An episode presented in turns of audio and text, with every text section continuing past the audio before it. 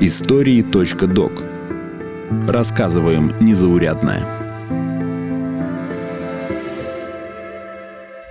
А стульчики когда же будут? Деньги! Вперед!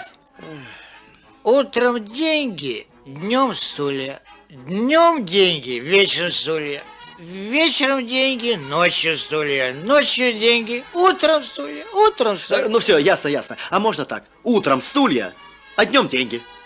Можно. Но деньги вперед!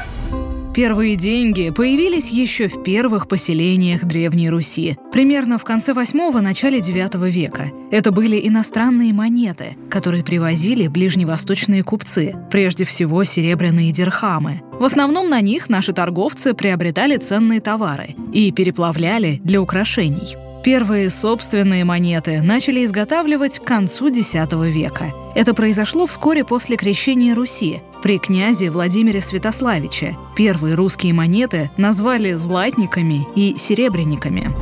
Где мое золото? Оно не твое. Верно, золото наше. Алёша!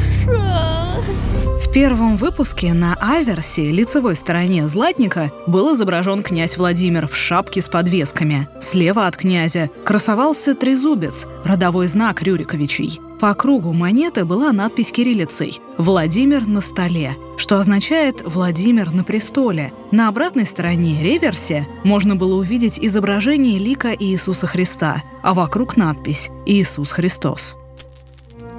Первые упоминания рубля встречаются в берестяных грамотах, датированных примерно 13 веком. Тогда рубль не был монетой. Согласно некоторым источникам, это был серебряный слиток до 20 сантиметров и весом около 200 грамм. По этой версии рубль был равен новгородской гривне. В некоторые периоды на один такой условный рубль можно было купить коня с полным снаряжением. С таким внешним видом иногда связывают и этимологию самого слова. По одной из версий слово «рубль» связано с глаголом «рубить». До 1316 года оно означало «обрубок» или «затычку». По другой версии, рубль произошел от слова «руб», что раньше означало «край». Дело в том, что при изготовлении слитки заливали в форму дважды, из-за чего на них появлялись характерные рубцы или швы. По этому мнению, дословно рубль означал «слиток со швом».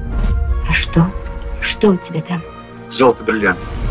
В 1654 году, во время правления царя Алексея Михайловича, на Руси появились первые рублевые монеты. Или, как еще их называли, рублевые ефимки. Их перечеканивали из европейских монет – Первая рублевая монета номинально была равна 100 копейкам. Однако серебра в ней было только на 64 копейки. На лицевой стороне монеты изображали царя на коне, а на реверсе – двуглавого орла. Он же был изображен на большой государевой печати.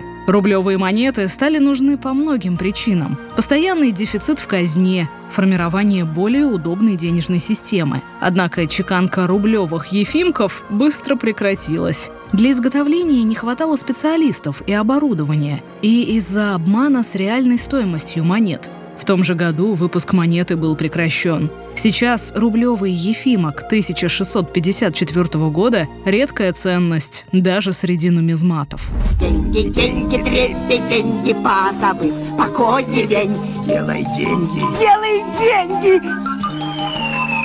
А остальное все трепи, в конце 17-го, начале 18 века Петр I провел денежную реформу. Основным поводом для нее была Северная война, на которую нужны были средства. В 1704 году на регулярной основе началась чеканка рубля. Внешний вид монеты за время правления Петра менялся неоднократно. На аверсе первой версии монеты был изображен профиль Петра, а на оборотной стороне все тот же двуглавый орел, но с другой надписью вокруг – Монета. Именно через А. Добрая цена – рубль. Впервые в истории России монеты стали круглой формы. До этого это были разрубленные и сплющенные куски проволоки, которые чеканили монетными штемпелями. Сколько тебе нужно золота? Э, много. А если его будет слишком много? Глупое животное. Золота не может быть слишком много. В 1768 году был создан Государственный ассигнационный банк при Екатерине II. У него было два отделения – в Москве и Санкт-Петербурге. Ассигнации нужны были для обмена. Это были, говоря простыми словами, ценные бумаги, которые можно было менять на монеты, изначально только медные. Причину введения ассигнаций объясняли тягостью медной монеты. Ценные бумаги облегчали перевозку денег. В 1768 году не было ассигнации для 1 рубля. Первыми выпустили бумаги четырех номиналов – 25, 50, 75 и 100 рублей. Они были оформлены просто. Обычные листы размером 17,5 на 22,5 сантиметра с номером номинала – Однако были и водяные знаки. Например, надпись «Любовь к Отечеству» сверху, а по краям было написано «Государственная казна». Однако 25-рублевые ассигнации быстро изъяли из оборота. Их оказалось очень легко подделать.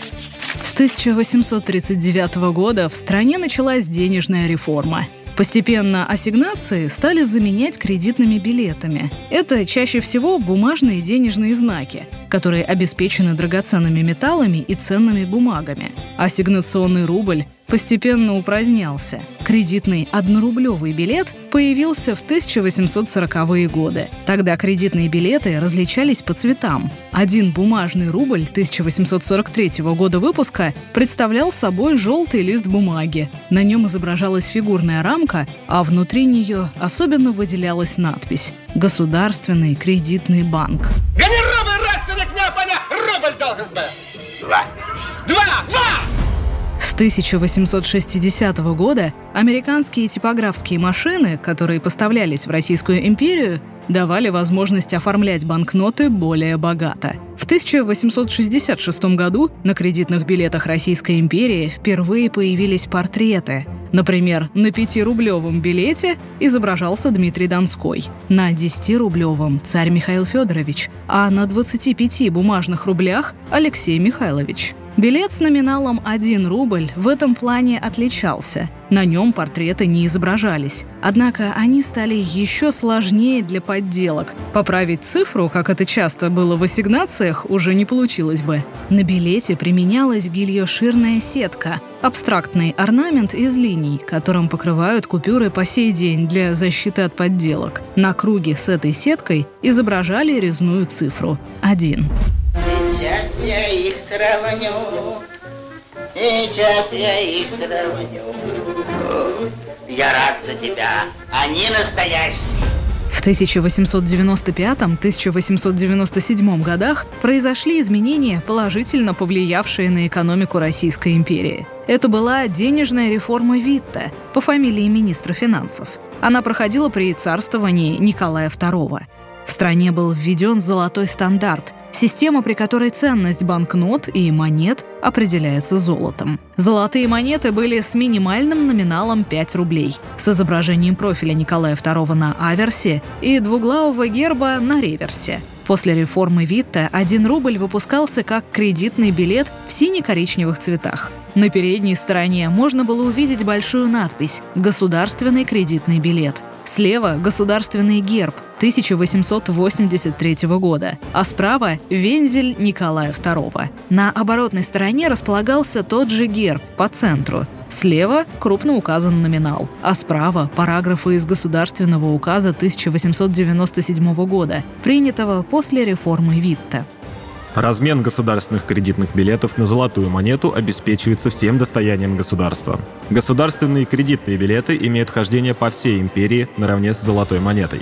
За подделку кредитных билетов виновные подвергаются лишению всех прав состояния и ссылки в каторжную работу.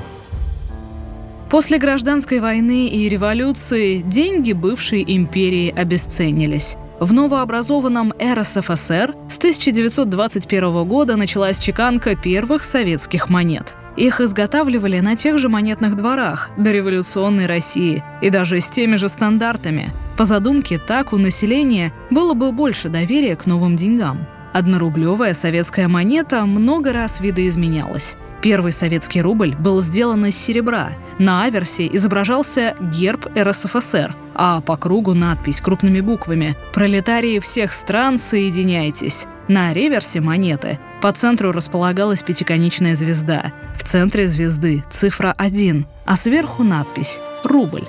С 1934 года рубль стал бумажным. Это были банкноты нового образца из бумаги кремового цвета. На лицевой стороне купюры в сине-черных цветах на трех строчках надпись «Государственный казначейский билет СССР. 1 рубль». На оборотной – обрамленная защитная сетка с цифрой 1 в середине – до 1936 года на банкнотах еще была подпись наркома финансов Григория Федоровича Гринько. После ареста в 1937 году его подпись выглядела неуместно. Он был признан врагом народа и обвинен в троцкизме – сотрудничестве с иностранными спецслужбами и подготовке убийства Сталина и Ежова. После расстрела Гринько подпись следующего наркома финансов Власа Яковлевича Чубаря уже не ставили. Возможно, это была циничная дальновидность. В 1939 году наркома обвинили в работе на террористическую антисоветскую организацию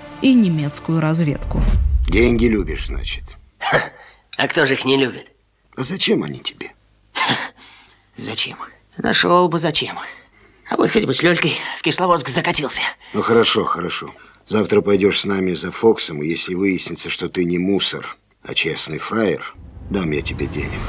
В 1947 году внешний вид однорублевой банкноты снова сильно изменился. После Второй мировой войны СССР начал восстанавливать экономику. Новые купюры страны-победителя пользовались большим спросом у иностранных коллекционеров – Новые деньги полностью заменили старые купюры и монеты. Впервые за долгое время однорублевые банкноты стали вертикальными, как ассигнация. На лицевой стороне послевоенного рубля изображался герб СССР. И всегда один и тот же год выпуска до 1957 года 1947.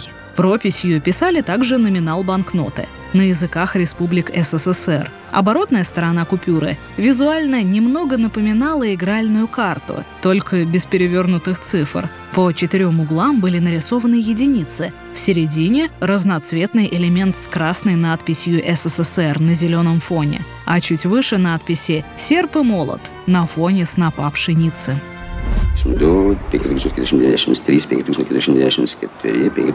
Елки-палки, все деньги одними рублями. Не мешайте меня, а то я буду начинать сначала. Септини, девящим аштони, девящим девини и пять тысяч пятьсот. Все. А все-таки почему все деньги одними рублями? Это что-то подозрительное. Нехорошо. А вы что, прокурор? К 1960 годам СССР понадобилась новая денежная реформа. Инфляция, товарный дефицит, рост цен и удорожание импорта способствовали обесцениванию советских денег. В ходе реформы в оборот выпустили и новые деньги. Однорублевые монеты делали из сплава меди и никеля. На аверсе монеты изображали по центру номинал, под ним год чеканки, а в самом низу растительный орнамент полукругом. На реверсе можно было увидеть два симметричных полукруглых снопа пшеницы, которые перевязывают 15 витков ленты по числу союзных республик. В центре серп и молот с пятиконечной звездой наверху, а по кругу монеты надпись с заглавными буквами «Союз Советских Социалистических Республик». Граждане, храните деньги в сберегательной кассе. Если, конечно, они у вас есть. Рубль 1961 года продержался очень долго. Он практически не менялся до 1991 года, разве что происходили небольшие внешние изменения. К концу Советского Союза правительство пыталось шоковыми реформами улучшить экономику. В частности, из обращения были выведены 50 и 100 рублевые купюры. В течение трех дней люди могли обменять свои сбережения на новые деньги, и только в размере не больше тысячи рублей на совершеннолетнего. Те, кто этого сделать не успел, просто лишились денег. В ходе тех же реформ изменился вид однорублевой монеты. На ней было куда меньше советской символики. С реверса исчез серп и молот. Вместо него башни Московского Кремля. А по кругу вместо расшифровки аббревиатуры СССР было написано «Государственный банк СССР». Аверс монеты стал выглядеть скромнее. По центру указание номинала, слева от него колос пшеницы, а справа дубовая ветвь. Это была последняя однорублевая монета СССР. Ну что, может, о делах поговорим? Давай поговорим. Давай, поговорим. Ну, говори. А дела наши очень плохие. Это почему это? Догадайся с трех раз. Бабло кончается, а работы нет. После Ну? последнего мероприятия уже месяц как прошел. Ну и? Что ну и? Бабло кончается, перспектив никаких. После недолгого существования однорублевой монеты 1991 года ей на смену пришел рубль 1992 года, первый в новой России. Лицевая сторона мало чем отличалась от последнего советского рубля. Те же колос и ветвь. Изменился только год выпуска. На реверс монеты вернулся двуглавый орел, под которым была надпись «Банк России». Современный рубль появился в 1998 году. За все время существования визуально в нем происходили лишь незначительные изменения. С 1990-х при усиленной интеграции в мировую экономику у рубля появился и типографский символ – буква «Р» с черточкой под закруглением. Вау! Храните деньги в сберегательных кассах Там от них никакого толку Подписывайтесь на нас в социальных сетях ВКонтакте и в Телеграме. И следите за новостями.